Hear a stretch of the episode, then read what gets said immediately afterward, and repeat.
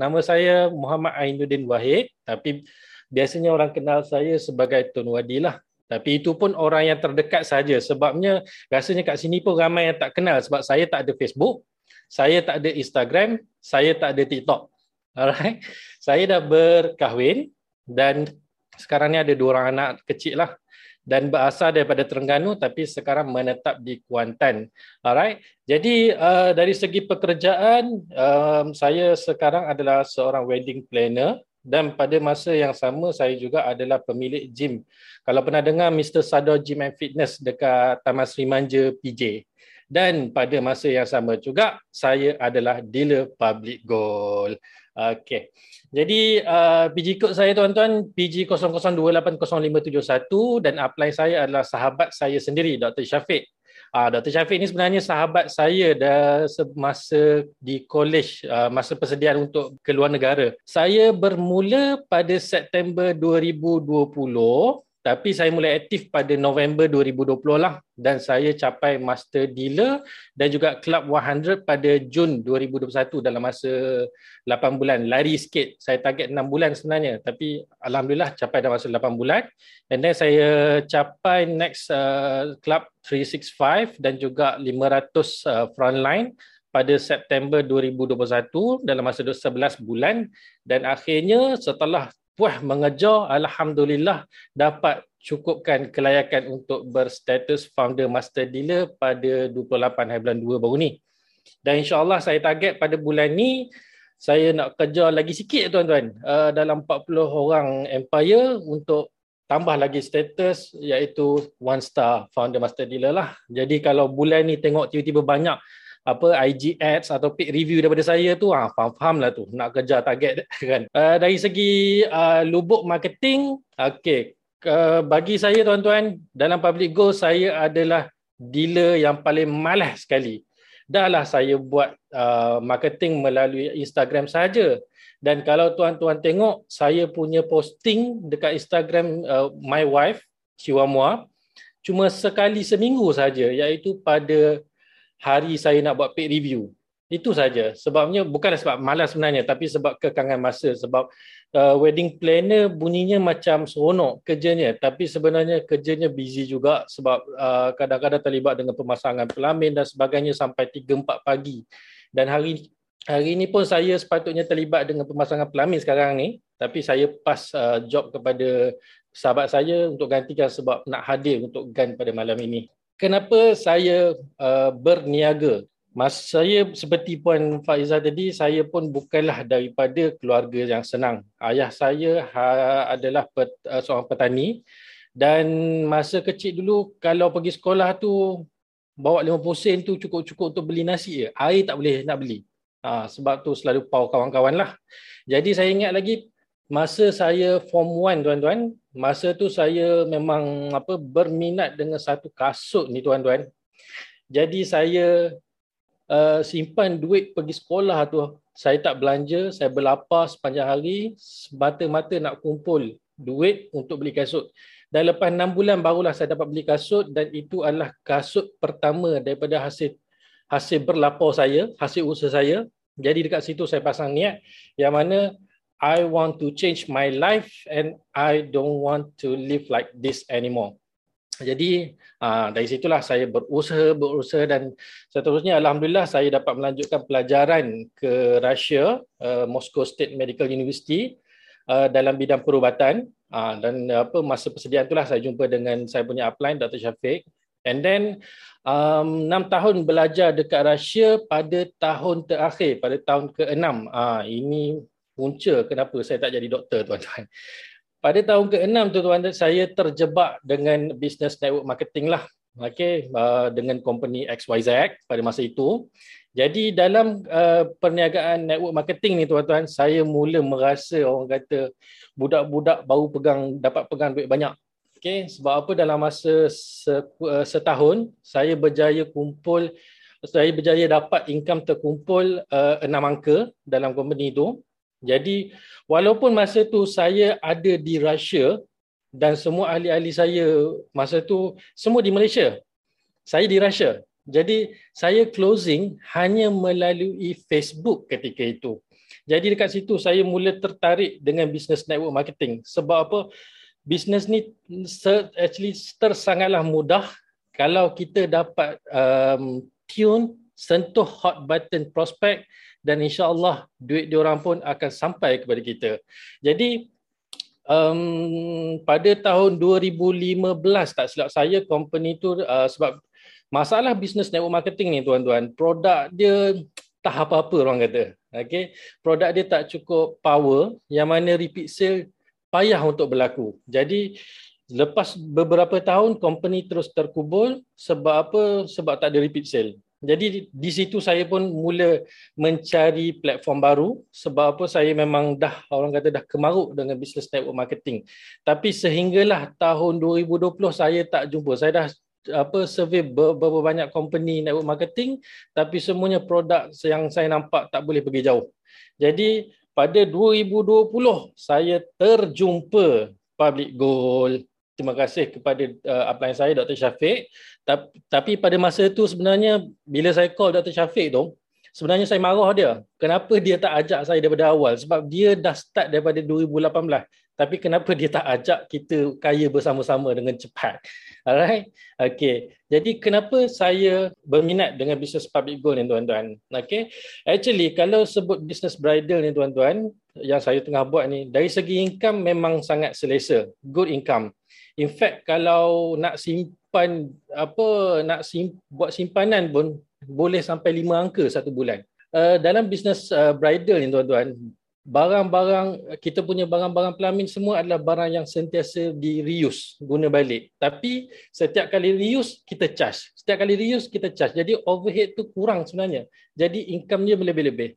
Tapi masalah dia adalah walaupun duitnya banyak tapi masa tak ada. Sampai nak buat bisnes pun tak boleh. Dan lagi satu income daripada bisnes bridal ni tuan-tuan dia sebenarnya active income. Active income ni maksud dia no work no money. You got work then you got money. Pernah satu ketika saya sakit, tak sihat. Dan my wife pun masa tu kena jaga saya. Dan akhirnya bisnes kami tak dapat berjalan pada minggu tu. Dan akhirnya no income pada uh, minggu itu. Jadi sebab itu saya rasa this is uh, good for temporary only. Untuk masa sekarang, yes, business ini is good. Tapi untuk masa hadapan, this is not very good sebenarnya. Jadi sebab itu saya mencari business network marketing yang baru supaya saya dapat kembalikan uh, passive income daripada business network marketing. Alright. Jadi ultimate goal saya adalah sebenarnya adalah kebersamaan masa dan kewangan. Jadi dari segi kewangan insya-Allah saya dah hampir, tapi dari segi masa masih belum. Jadi saya berhasrat untuk terus advance dalam business public goal sehinggalah saya berjaya pecat diri sendiri sebagai boss bridal. Jadi itulah harapan sebenarnya.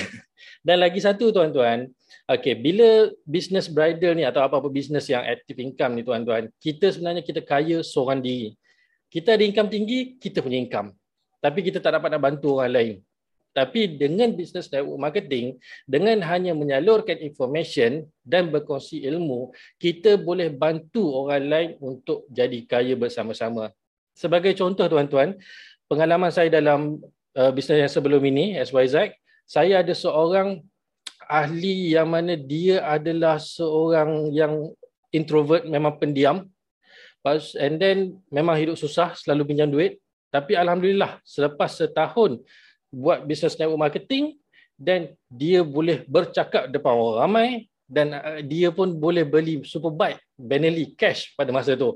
Jadi dekat sini saya nampak yang mana business network marketing especially public goal, this is the best platform untuk diri sendiri dan juga untuk bantu orang lain tuan-tuan.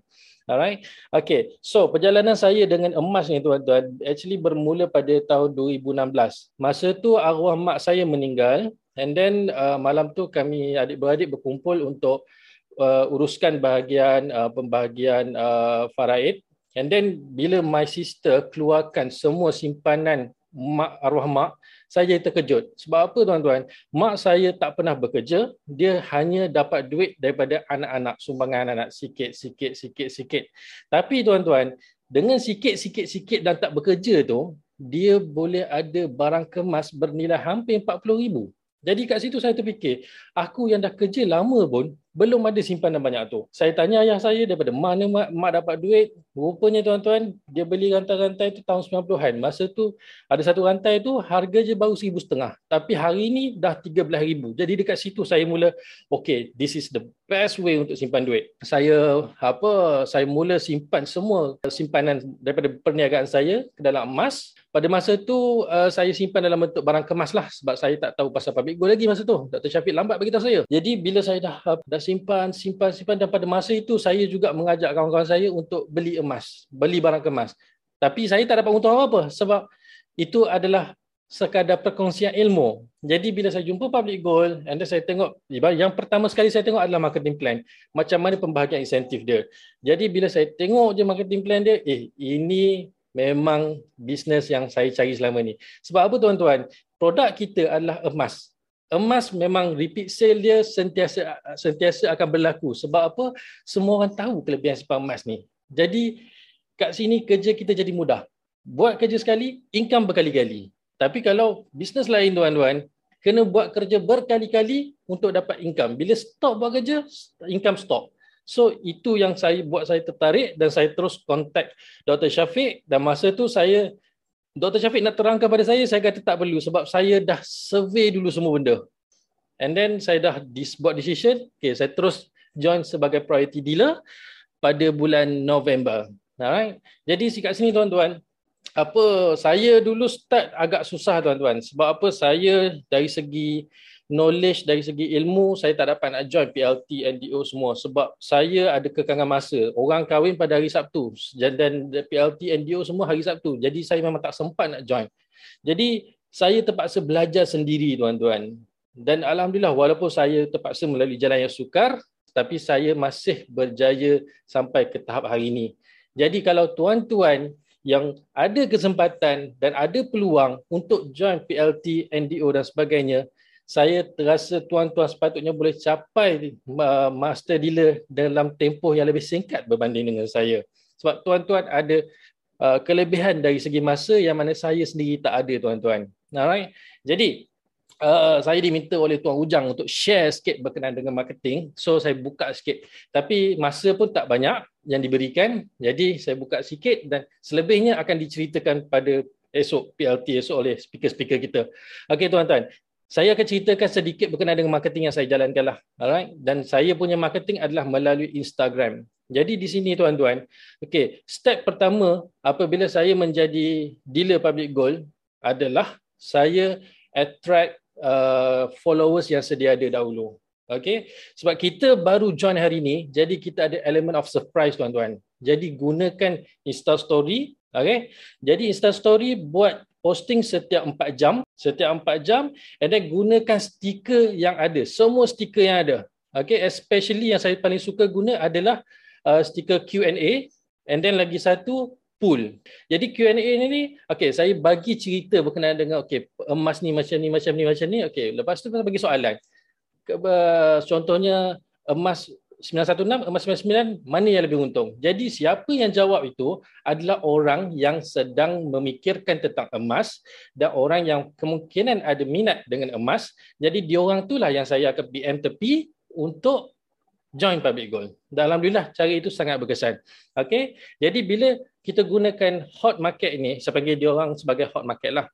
Jadi bila kita gunakan hot market dengan cara uh, Insta uh, Insta story, okey. Jadi bila guna hot market ni tuan-tuan, dia tak dia tak boleh bertahan lama. Sebab apa? Kalau kata dalam masa macam saya tiga bulan je. Lepas tiga bulan saya punya sale mula drop, saya punya recruitment mula drop sebab basically semua followers yang ada dah tahu pasal saya uh, dealer public gold. Dah tahu pasal public gold dan kemungkinan mereka adalah daripada golongan yang sama ada dah join public goal ataupun mereka yang langsung tak ada minat untuk join public goal. Jadi tuan-tuan postlah 10 kali sehari, 100 kali sehari sehari pun kemungkinan untuk closing tu sangat rendah tuan-tuan. Jadi pada masa itu tuan-tuan perlu mula beralih kepada paid marketing tuan-tuan. Jadi untuk paid marketing tuan-tuan yang biasa saya fokus adalah IG ads dan juga paid review. Okay, jadi problem bila sebut paid marketing ni adalah modal lah. Okay, ramai yang takut nak keluarkan modal. Tapi tuan-tuan, believe me, if you keluarkan modal untuk marketing ia akan membawa lebih banyak profit kepada tuan-tuan. Okey. Jadi masa pun tak ada um, agak mencuburi saya. Jadi saya serahkan balik kepada kita punya MC yang handsome Tuan Ujang dan insyaallah kita akan berjumpa lagi selepas ini.